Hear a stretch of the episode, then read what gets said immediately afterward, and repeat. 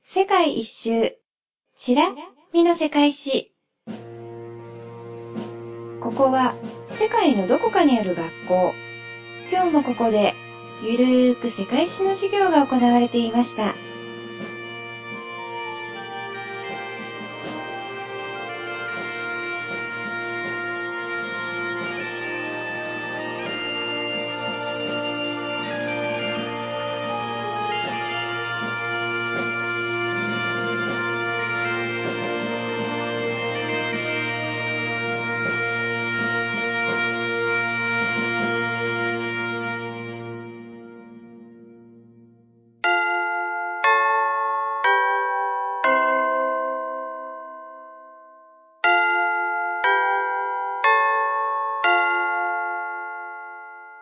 起立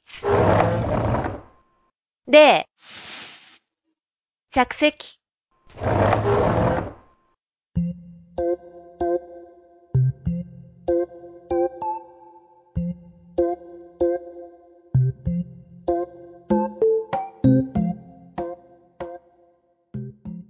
では、これから世界史の授業を始めます。でもその前に出席を取ります。大谷くん。はーい。竹千代くん。ははーい。そ れと、それと、アッキー先生の3 3人ですね。。そうですね。はい見事揃ってないですね。これ時差がある難、しい 時差があるんだよね。スカイプにはね。そうだね、うんそうなんですよ。スカイプ時差があるんですよ。実際に私もね、仕事でやりましたからね。おー。わかります。すい。ごい感じました、それを。うんうんうん。です。じゃあまず、世界史の授業を始める前に注意事項があります。じゃあ、大谷くんお願いします。えっと、我々はですね、世界史の専門家じゃないんですよね。なので、一生懸命調べましたけども、ちょっと行き届かないとこがあるかもしれませんし、間違うとこもあるかもしれませんけども、そこは許していただいて、これだけ専門家じゃなくてもできるんだってことでみんなで楽しんでいきましょうってことで、行きましょう。はい。はい。そうですね。行きましょう。では、早速授業に入りますけれども、えー今日の授業国を教えてください、竹千代くん。ちょっと待って、 えーっと、もたついてる。あ、サンマリノです。はい、そうです。サンマリノです。あの、聞いたことありましたか、お二人は。ありますね。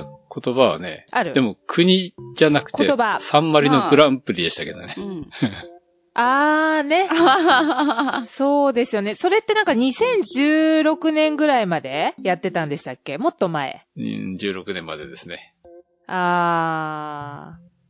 ね、そこではやって、サンマリノってすごくちっちゃいから、そこではやってなかったけれども、周辺の街でやってたっていう感じですかえっ、とね、ちょっと離れてるからね、どのくらいかな。うんうん。えっ、とねあ、、離れてるんですね離。れてますよ。場所で言うとね、よ4、50キロ離れた、イモラサーキットでやってた、グランプリの名前がへーサンマリのグランプリですね。あ、そうなんですね。結構なんかファン。ンも多かったみたいで。そうですね。セナなんか増してるしね、シューマッハとかね、アロンソ増してますね。あ知ってる 人は知っている。スーパースターばっかりです有名な名ね。前。そうですね。はい。うん、そうですよね。わかりました。で、えーっと、そうなんです。サンマリの共和国です、今日の国は。おうイタリア語で、リパブリカ・ディ・サンマリノかなまた今日は共和国とか言ったで しょう。ん。いやいや、共和国ですよ、共 和国ですよ。今日は共和国って言ったでしょ。あ、ご、 気づかなかった。竹千代くん気づいたいいよあねえ、さすがです、やっぱり。気づかあん。ちょっと敏感になってます。大谷さんはい。早い。ダジャレの大先生、大谷先生が反応しています。はい。はい。 で、このサンマリノなんですけど、どの辺にあるかわかる人イタリアの近所近所もう、 ね、イタリアの近所というかね、もうイタリアの中にあると言ってもね、過言ではないですね。で、どの辺にあるのかっていうと、皆さんフィレンツェわかりますね、場所。まあ、うん、ちょっとね。まあね、い大体わわかるよね。ちょっと、ちょっ とね。まあ、南の方じゃないよねっていうぐえらい。ーっと、そうそう、ちょいうん北、北ちょでいすよね北。もう今の時期どうなのかな暑いんじゃないかな、すごく。はあ。まだね。そうなんですかう。ん。んどうだろうな暑いんですか。いやー、あのね、7月に行った時、ものすごく暑くて、へー。うん、40度近くあったんですよね。 40度うん、2年前ぐらいですけど、すっごく暑くて、まあその、湿度がね、幾分その日本より少ないので、まだいいんですけど、でもやっぱり暑いですよね、35、6度っていうのはね。フィレンツェがね。へうんー。。 40度近く行った時もあったと思ったな。はいはい。なんでしょフィレンツェって甲府盆地みたいなもんじゃないの 内陸う。で。甲府盆地みたいなのってどういうことですかえ一応、ぼ、盆地は暑い。盆地は暑い。うんうんうん。そういう海ことからはい離れてそうでる。すうん。シーブリーズが来ない。来ないですね。やっぱりね、まだちょっとね、ミラノとかの方がね、同じ時期でもほほ。涼しかったですね。へへ。そうなんへです。ーミラノで、そのサンマリノなんですけど、うんうんそのフィレンツェから、えー、例えば、サンマリノ共和国に行こうと思ったら、同じそのイタリアの、えー、アドレア海に面してるリミニっていう街があるんですよ。リミに。でその、うんフィレンツェから、電車で2時間のところなんですね、リミニが。ああ、電車があるんだで、。そこから、うん、そこから数十キロ内陸、23キロかなうん。うん。直線だと10キロぐらいだよ。あ、10キロか。うん。そこから上がっていきますからね、その、そのくねくね行くのが、そういう、走るのがそうかもしれないけども。うんうん。うーん。そうなんですよ。で、その、国土はうん、標高749メートルのおおいいね。岩の山、うん。ティターノ山を中心へーに涼しそう。広がっております。あ、それよく行く富士山のふもとのふもとっぱらのキャンプ場と似てますね。標標高800メートルだから。あー、そ、涼しそうですね。涼しいわ。ねえ。いいじゃん。なんかでも、まあそのすごく晴れてる写真とかだから涼しそうには見えないんだけど、でもまあ涼しいんでしょうね、きっとね。うん。はあ。あい、や、700メートルでも結構違うと思うよ。まあそうですよね、うん上がってみてね。うん。そう。まあ、それで、すごくちっちゃいんですよ、とにかく。サンマリの共和国って。うーん。で、それが、えーっとね、東西が8キロ、南北およそ13キロということで、面積が、ちそう。そう、日本の八丈島、ううーーん。ん。の八丈島行ったことないね。等しいと。私も行ったことない、行ってみたいんですよね。おー海に。っていうか、なん、イタリアって何国土の中に国が他に2つもあるんですね。バチカンそうは、そうそうそう。バチカンは有名だけどバチカンとねあとなんだっけサンマリのね。そう。いや、そのサンマリのそのよ。二バつチカンとサンマリノ。そうですほう。ほ他にもありますない。二つ。うーん。 two countries です。う。まあ、スペインとね、はいへーフランスの間にはアンドラがあるけどね。私、それ知らないっす。ほんとアンドラ共和国。大きさは似てんじゃないのサンマリ、サンマリのちょっと大きいかアンドラな共和国うん。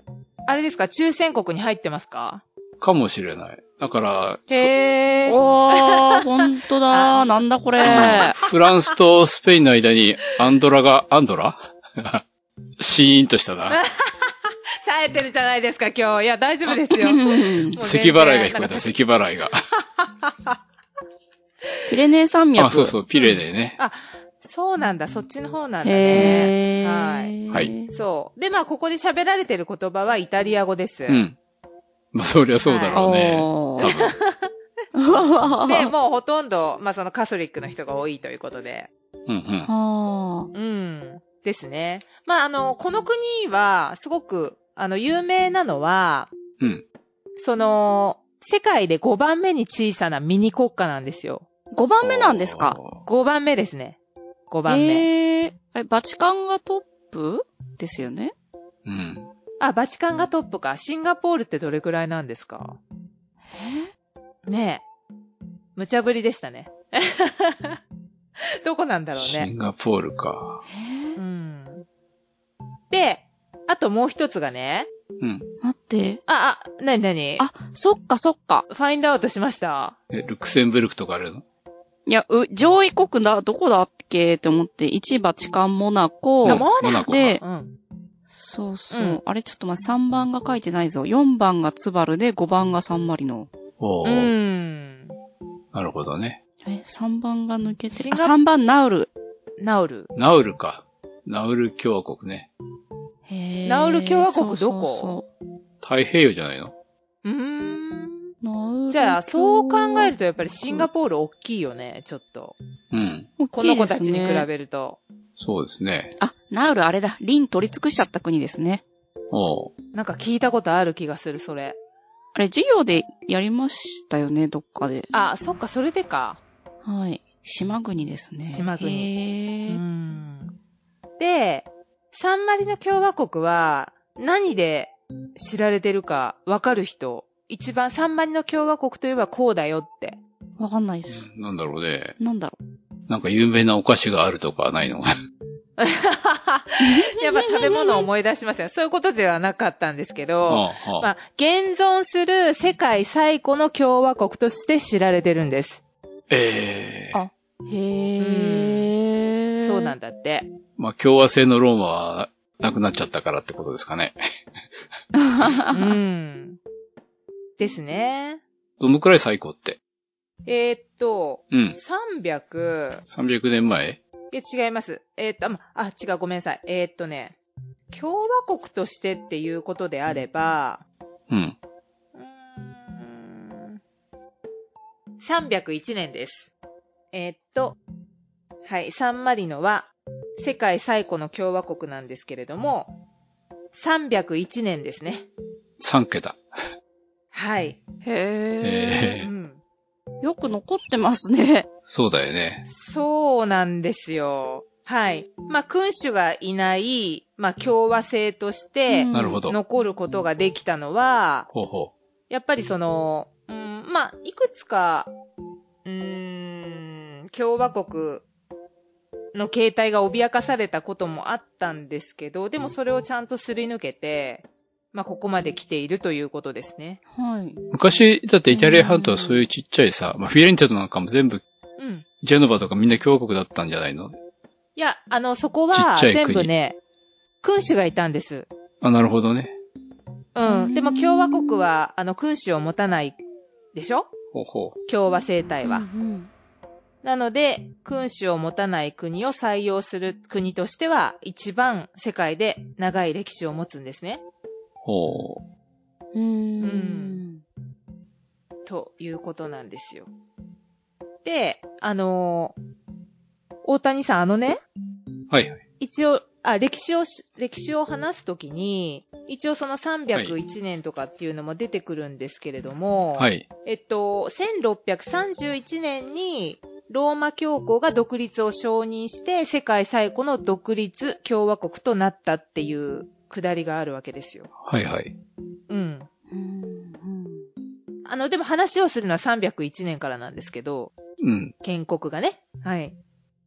まあ、そこら辺は適当にはい。いいんじゃないでしょうか。編集していただければねい。や、編集は、編集しません。そのまま。 編集しませんそのまま。えーっと。えーじゃあ歴史入っていきますね。はい。はーい。まあ、あのー本当にイタリアの中にあるから、うんうんいろいろとその、多分ローマ帝国だったり、うん。いろいろな影響は受けてるんですよね。うん。ただ、私もちょっとイタリアの方をさせていただいたので、うん。あのーまあ、ちょっとイタリアも絡んでくるってなって、イタリアのこと知りたいなと思ったらそちらを聞いていただければと思い ます。はい。 うん。なんか変いいですかはーい。いや、そこで、すかさず、第何回のって言えたらすごいけど。第、あ、 第何回のあ、145時間目です。おーイタリア。あ、それいいよ。それすぐ見つけられるからいいんじゃないうん、145時間目の超大作の2時間を超える、2時間ちょいのやつね。2時間2分ぐらいのはい。イタリア共和国の歴史がありますので、はい。そこを聞いてください。はい。それぐらいだと、ポッドキャストアプリじゃなくて、YouTube か、ホームページですそかうね。ですね。聞けるのはい。YouTube でアップされてますね。いや、あの、はい。はい。今すべてが全部聞けるのはオートバンクですから、あ、そっか、オトバンクさあんの。はい。独自にデータを置いてもらえているので、そこに集約してます。はい。はーい。はい。そうですね。じゃあまあ歴史お話しするのは、建国の301年からですね。おうん。あーもうあ。氷河期も終わって。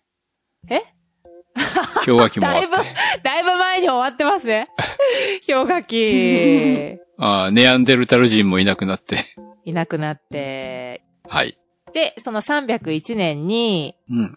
イタリア半島のダルマチア地方の出身の石膏、うん。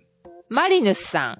あ、石、石の、石の甲ですね。お石を加工する人ね。ああ、。そうです。 はい今スパイの方を浮かべてました。 偵察ですか石膏ですね。まあ、漢字はめちゃくちゃ、あの、石の方が簡単に書けるけどね。 うんうん。石の方ですね。うんうんはい。の、その、マリヌスさん、聖マリーノですね。うん。この人が、皆さん覚えてるかもしれないし、私もイタリアの時に話したんですけれども、うん。ローマ帝国に、えー皇帝リオクレティアヌスうん。という人がいました。はい。この人は、えー軍人皇帝時代の皇帝なんですけれども、キリスト教迫害をしていた皇帝なんですね。ほうほで、この石膏のマリヌスさん、この人はそのキリスト教の迫害を逃れるために、今のこのサンマリノに来たと。う。うん。サンマリノに立てこもって建国をしたと言われるんですね。ううん。んまあだから、建国した人は石膏の人だったっていうことなんでしょうね。ほう。うんで、そこから多分もう、このままずっと建国されて、それからずっと多分平和な感じで来たんだと思うんですよ。うんうんで、その後、だいぶ後ですね。初めてサンバリノが文献上に現れたのが951年です。おう。うんそれまでは全然ノータッチ。うん。まあ、この時のイタリアって、まだ全然統一とかもされてないので、いろいろな国が、まあ、大きさは違えど、ちょこちょこと、まあ、乱立していった時ですよね。イタリアって統一遅いよね、ヨーロッパの中ではね。遅いですね。うん。はい。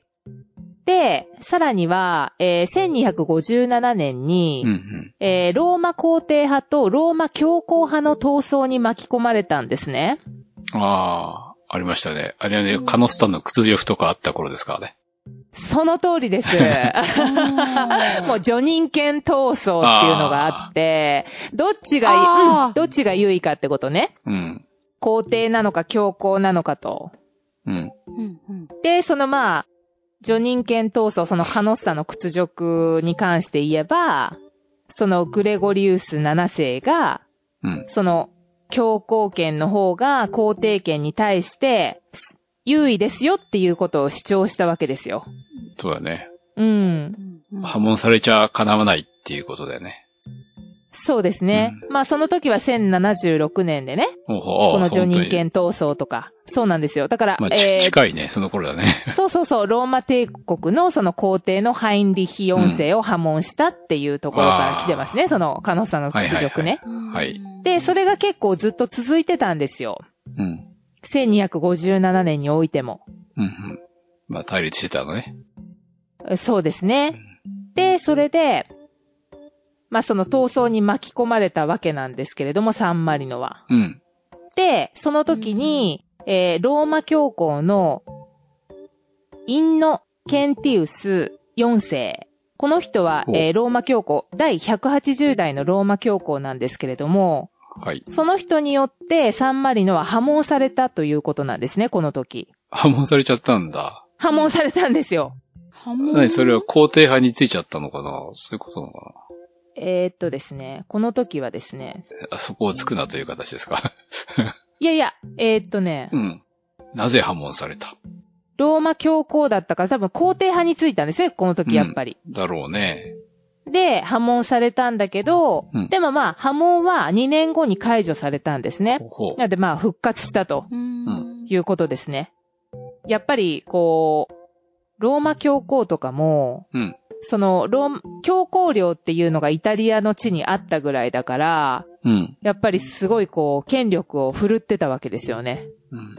まあそういうことが、まあ波紋は2年後に解除されましたと。うん。で、その後に、えー1463年に、その先ほどお伝えした、えーリミニというアドレア海沿いの町があります。ここが一番近いんですね。はい。えーっと、サンマリノの国から。うん。うんうん。えっ、と、例えばそのサンマリノに行こうと思ったら、フェレンツェからリミニに行って、もしくはボローニャからリミニに行くと。電車が出てるから、そこで2時間ぐらいでリミニまで行って、で、リミニからバスに乗って、えー、サンマリノに行くとはい。いうぐらいの近さなんですけれども、まあ、その1463年に、そのリミニの、リミニを統一していたマラテスタ家という一族がいましたと。うん。その、えーマラテスタ家から、えー侵略されそうになったんですけれども、でもちゃんとそれを撃退して、領土を拡大しましたと、その時は。うん。うんうん。で、その後に、1631年ですね、教皇のウルバヌス8世。このウルバヌス8世っていうのは、1623年から1644年までえー在位していたローマ教皇なんですけれども、えーこの人から独立を承認されます。うん。うん。うんうんうん、1631年に、えー一応ローマ教皇から独立を承認されて、で、その後、えー1739年に独立を承認されてるんだけれども、今度はその教皇領のアルベロニという教皇の最高顧問にある人、うん。カトリック教会の最高顧問にある人から一時的に占領されたりもしたんですけれども、ほへえ。そうそうそうそう。だけど、ローマ教皇のクレメンス12世によって独立を維持すると。う。うん。うん。うんうん。いうことで、そのローマ教皇のこのクレメンス12世からまあ守られたってことなんですけど、こ、のクレメンス12世はトレビの泉を建設した人ですね。ああ。うんで、あの財政のエキスパートということで、一応名高いですね、ローマ教皇の中では。うん。うん。そしてですね、いよいよ本格的に、1815年なんですけれども、この時、ウィーン会議があったんですよ。うん。おーうん会議は踊るってやつですかそう、されど、終わらずでしたっけされど何でしたっけ進進まず。はい。そう、進まずでしたね。これあれですよ、ウィーン会議って、あの、オスマン帝国以外のヨーロッパの国々が出席してるんですよね。うん。うんううんん。ナポレオン以降のヨーロッパを決めたやつじゃなかったっけそうです、その通りです。そうですねはい。もう竹千代くんもここは得意だもんね。おーいやいや。何回も聞か 聞かれるからね、みんなにね。何回も聞か れる。何回も聞かれるからね。そうそうそう。で、このウィーン会議で、1815年のウィーン会議でサンマリノの独立が再確認されると。えー、そこでも議題登ってたんだ。すごいな。そうですね。すごいですよね。すごい本な当に息が長いな。委い員会議、いろいろ決まってますね。ろいろ決まってます。うん。え、なんか例えばなんかありますちょっと言う、えーうんうん。 ごめんなさい。あの、ここ。アフリカの、ま あみんなが、みんながハッピーになるから、ウィンウィン会議とか呼ばれてないよね。そうそうそうとぶっ込んどいて。嘘嘘。とにかくナポレオンが出てきて、動いた国境をその前に戻そうみたいな感じじゃなかったでしたっけ、うんうんそうですねそうそうそうそう違。ったっけそうなんです。で、それで、そのまあ、ちょっとね、話題に上ったナポレオンですけれども、はい。まあ、そのナポレオン戦争っていうのは、いわゆるその、ナポレオンが、もう他国に侵略してった戦争の数々を総称してナポレオン戦争って言うんですけど、うん。そのナポレオン戦争直後から始まったわけです。イタリア統一運動が。おーうんんやっぱりほら、ちょこまかしてたから、イタリア。チョコマか。チョコ、あの、なんて言うんだろう。その今の、だから、フィレンツェが国だったりとか、ミラノが国だったりとか、地方で国でまとまってたみたいなところがあったんですよね。うん。で、そうじゃなくて、うんあの、イタリアってやっぱりあの、地形が長靴って言うでしょうん。はい。ブーツみたいになってるって言うじゃないですか。うん。だからこう、うんナポレオン戦争とか、まあいろんな侵略があったりとかすると、国がちっちゃいと、やっぱりどうしても弱いから、うん。もうイタリア統一しようよという運動がね、やっぱ高まったわけですよ。うんうんあサルジニアからね、イタリアに。そうそうそうそうそう。それでね、うん。あの、イタリアを統一を目指していた、うん。ジュゼッペ・ガリバルディっていう人がいたんですけれども、うん。うん。この人がですね、オーストリア軍に追撃されてたんですけど、うん。うんそのサンマリノはジュゼッペ・ガリバルディをこうちゃんとかくまってたりしたんですね。おー。助けてあげていた。うん。 うん。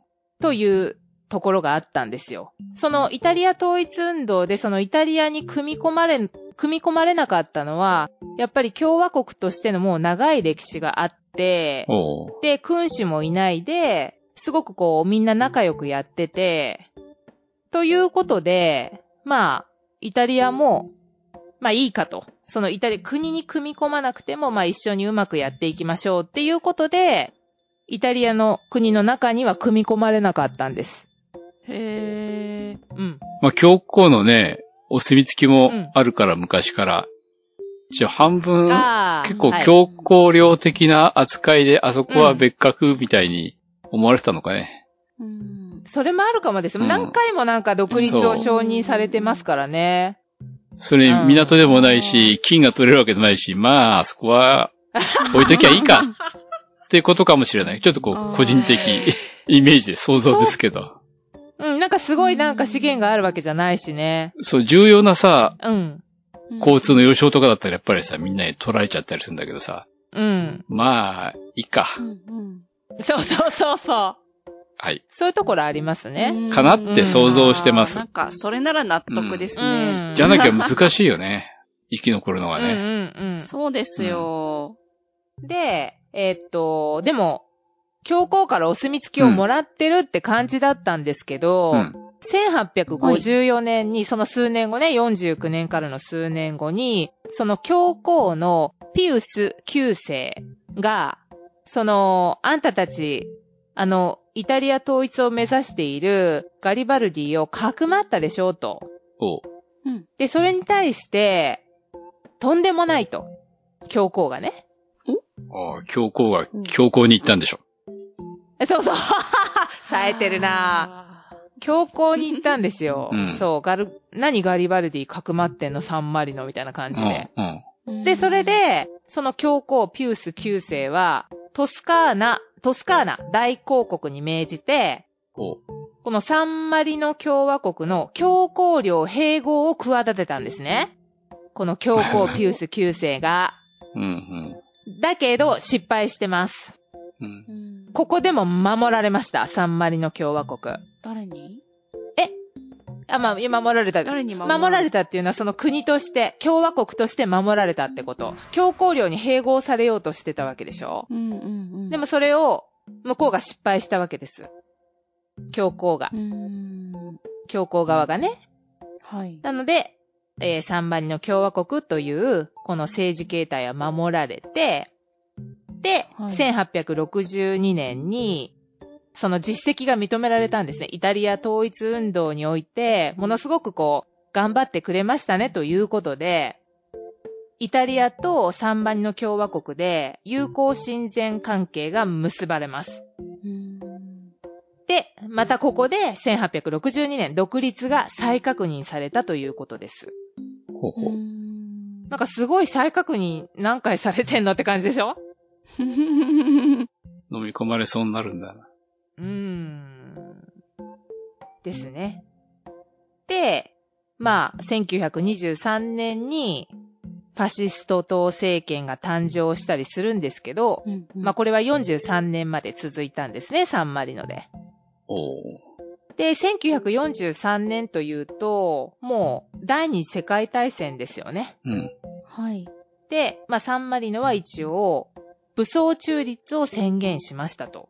うん、うん。でも、イタリアの戦線が始まると、 10万人の難民が国内に入ってきました。サンマリの国内に。うーんと、八丈島に。 そう、10万人すごい多いですよぎゅうね。ぎゅうじゃないですか。ぎゅうぎゅうだいや本当ですよね。ぎゅうぎゅう、そんなこともあったり、あとは1944年には、イギリス空軍からの誤爆を受けたんですね。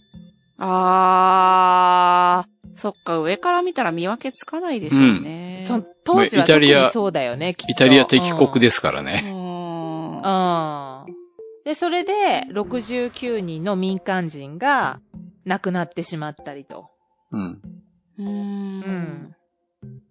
で、あとはね、その同年のえー1944年ですね。9月にはそのドイツ軍が占領して、うん。うん。で、20日間かけてサンマリノの戦いが発生して、うん、連合国によって2ヶ月間占領されたってことは、数軸国側ですよね。うん。うんうん。うん。あの、サンマリノもね。うんんという、数軸国側じゃなくて、あの、ドイツに占領されたのを取り返して、連合国が駐留したってことじゃないの。うんうん。ですね。で、えっと、まあ、1947年に、で、世界初の自由選挙による共産党政権が誕生してます。共産党なんだ。うん。共産党政権がこの時はほ誕生してますね。う。ほうほまあ、その多分、サンマリノも、まあ、戦争の後どうなったかっていうところが特には、あの、明記されてなかったところもあったので、まあ、このままの国っていうか、守られたんでしょうね。国土もそんなに広くないしね。うんで、えー、だいぶ近代になってきますけれども、1992年に、えー国際連合に加盟していますということですね。で、あと、そのサンマリノって、すごいあの、コインコレクターにとって、う。えーすごく人気なんですね。 そう。でもなんかわかる気がするなって思います。サンマリノのコインが。。はいい。うん。そう。そんな変わったコインなんですかなんか収集形からすごく人気が高いということで、うーん。まあその、ユーロが流通する前のサンマリノリラはイタリアリラと交換できましたよと。ほうほう。で、なんかその、一応なんかユーロの流通がもちろん認められていて、そのユーロコインの片側にサンマリノの独自のデザインを使用する権利を持ってるんですって。ああ、国の一つとしてね。そうそうそうそうそうそう。だからそうなるとやっぱり希少価値が高くなるから、やっぱり収集家は発ね。行数が少ないからね。あそうそうそうそう。収集家はやっぱり欲しいですよねうん。もうコイン大人気だもんね。数が少ないと価値が出るんだよね。そうそうそうそうそうそう。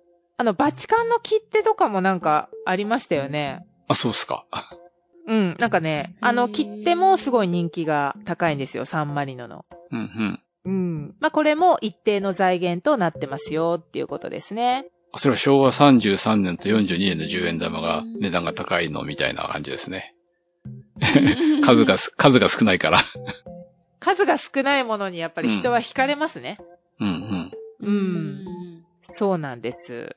で、まあ、サンマリノなんですけれども、うん。うん。観光で成り立ってます、やっぱり。でしょうね。うんうん、観光で成り立ってますね。で、しかも税金がないんですよ。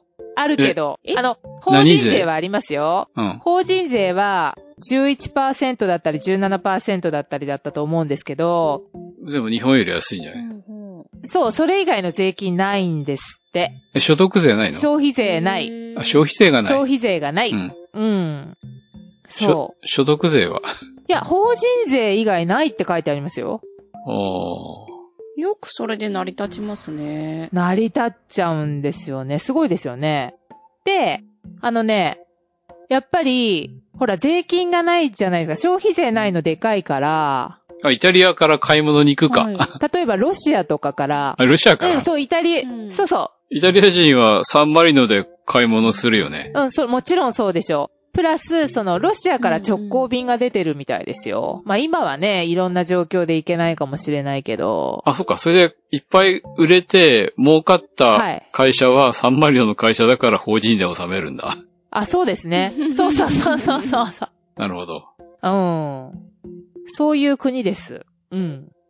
でやっぱまあ、農産品はワインとチーズなんで、ほぼイタリアと一緒ですね。ううんう。ん。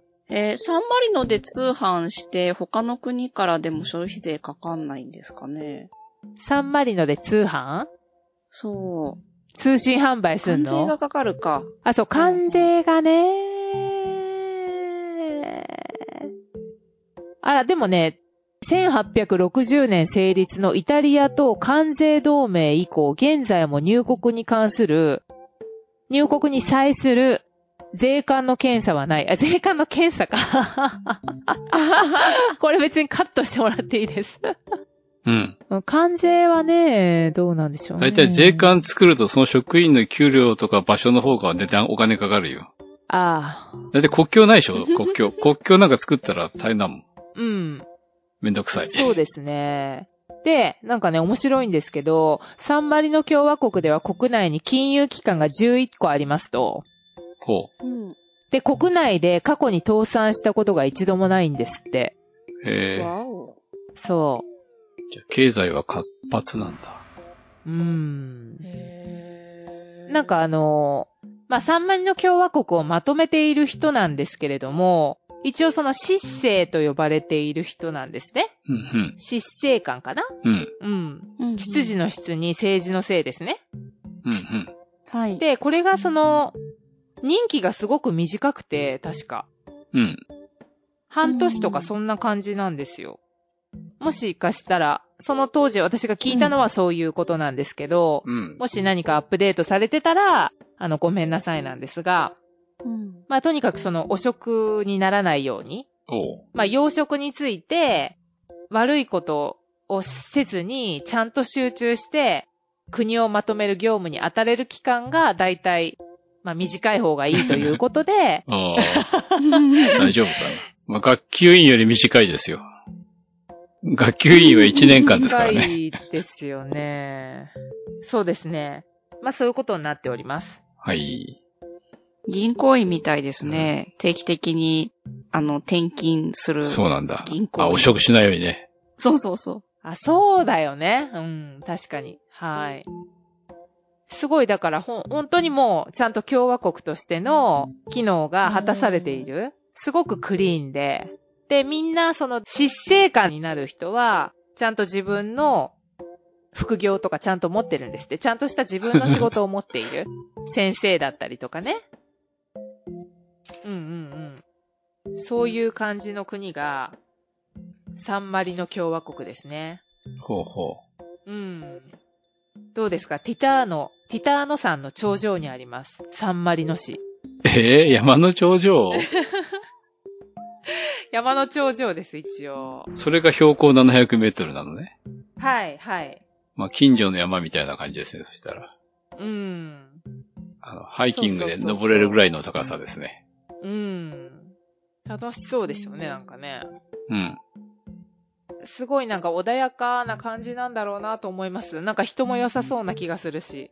ほうほガツガツしてなさそう、なんとなく。う。うんうん。うん。まあ、そんなサンマリノですよ。はい。はい。すごい、サンマリノにいる日本人7人。えいるんだ、でもやっぱり。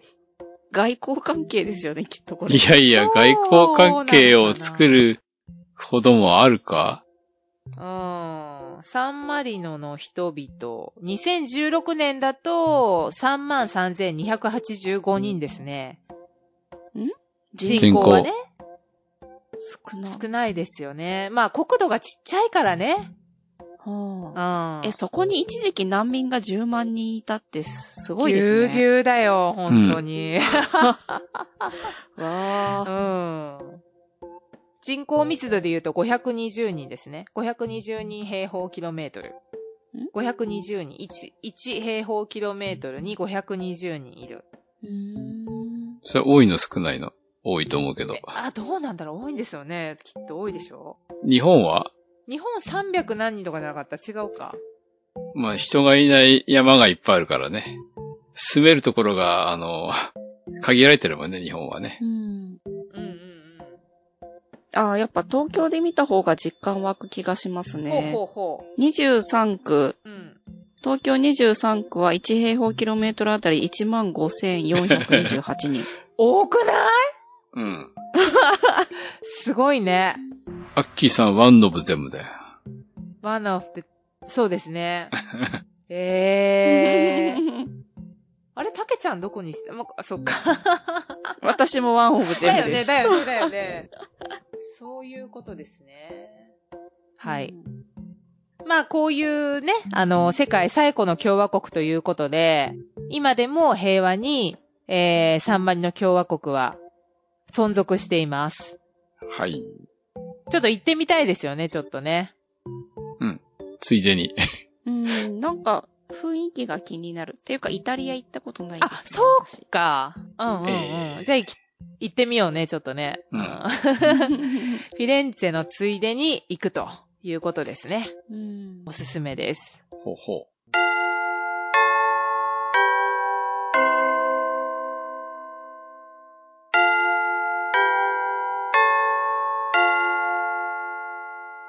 おや、鐘が鳴ったようですね。では、今日の授業は終わりにします。起立で、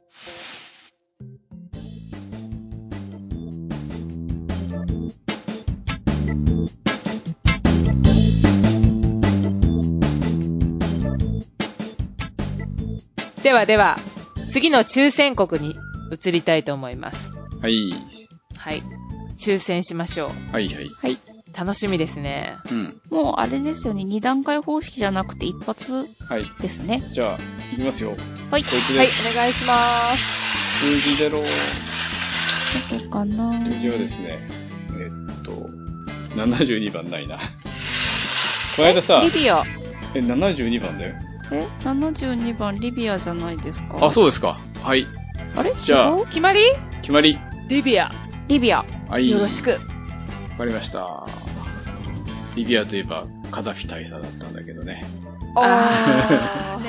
ねーはい。頑張ります。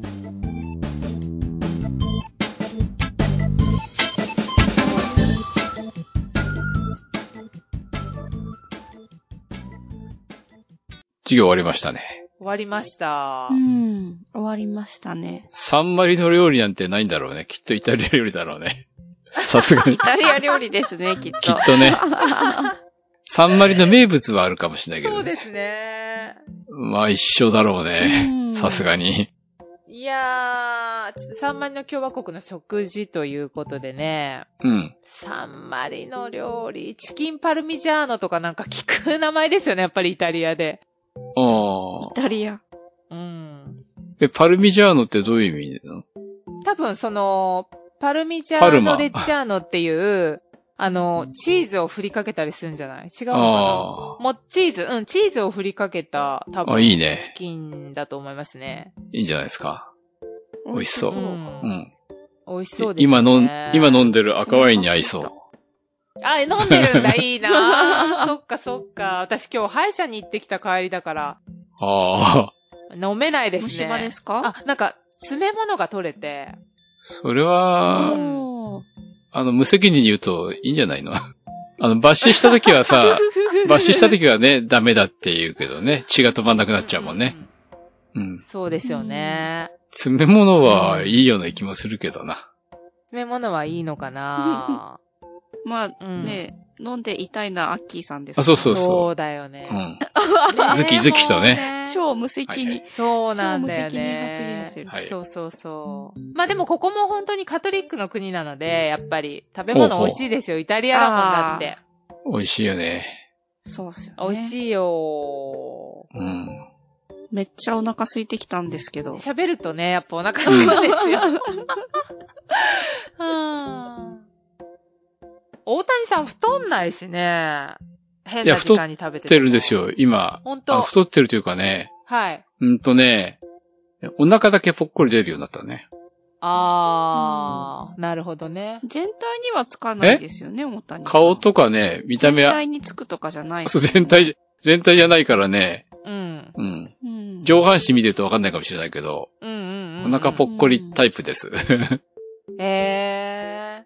なるほどね。はいまあ、ここのサンマリノは、その、海がうん。ないとかって言われてるけど、でもその、近いので、アドリア海近い近い、近いよ。だからもう結構ね、シーフードが豊富なんですって。近いさ。なんか、埼玉とは違うんですね。だから直線、直線で10キロだってば、埼玉、海までどれくらいあ、埼玉もね、うんうん直線で言えばそんなもんかもしれないよ。うん。うん。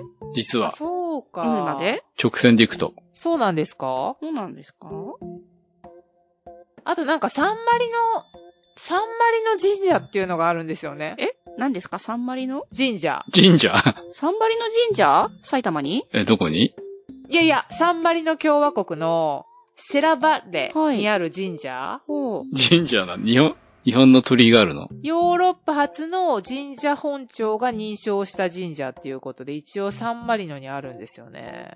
ええー、えあ、ほんとだ。何これサンマリノに、ヨーロッパ初の神社本庁が認証した、承認した神社があると。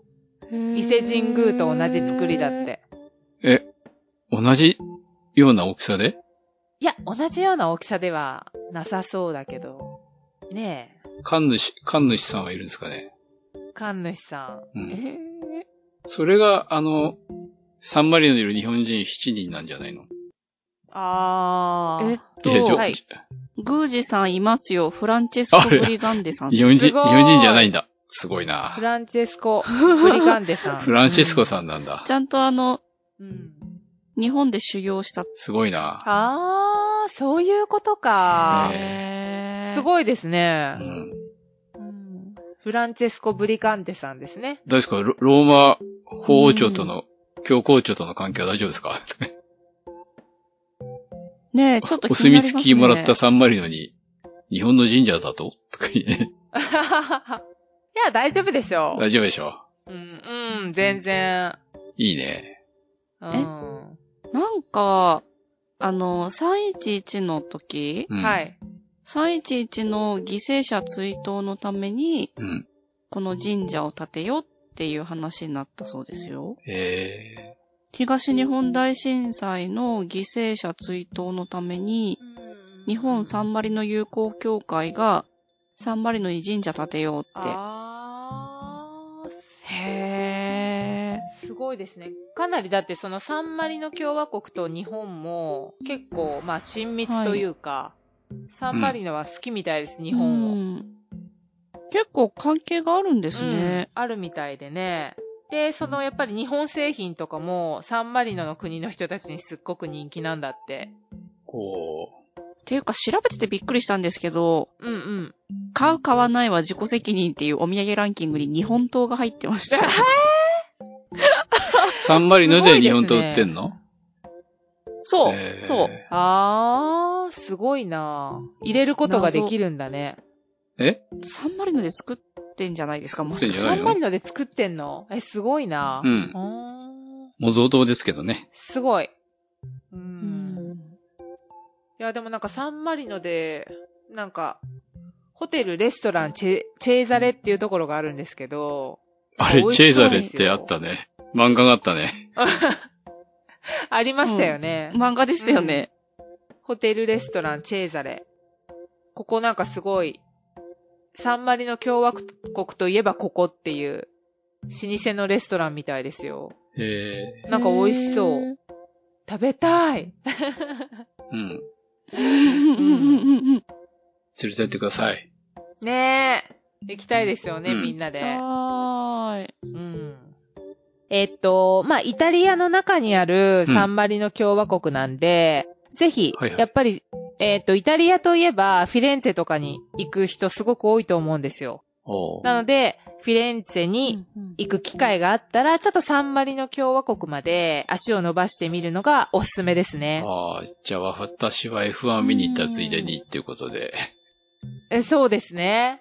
あの、冒頭にさ、うん。サンマリノグランプリ。まあ、サンマリノじゃないんだけど名前がついたぶグランプリは、近くのはい。イモラ、イモラサーキットでやってんだよね。うんうんうん。 50キロぐらい離れたところ、ボローニャのちょっと手前にね。はい。で、そ、そこのうん。サーキットって、その2016年、あ、2006年か、以降使われてなかったんだけど、うんうん。今年ね、うんつついにね、その、イモラサーキット使われますよ。うん。ほう。名前はね、エミリア・ロマーニャ・グランプリっていうので、イモラサーキット使ってやりますね。おー。名前サンマリンじゃないけどう。ん。ええっと、だから、14年ぶりうんうんうん。 10月31日から11月2日まで2日間開催やります。おー、すごいすごい。ちょっと今いけないけど。うんうんうんうん。うんねえ、早く行き行きたいですね。行きたいですね。まあそんな、えっ、と、国です。サンマリノ共和国。はい。機会があったらぜひ行きたいですね行。きたいです皆ね。さんにも行っていただきたいなと思います。じゃあ、今回は、ぜひあの、おまけなしということで、はい。国が小さいのではい。終わりです。終わりでーす。では。はーい。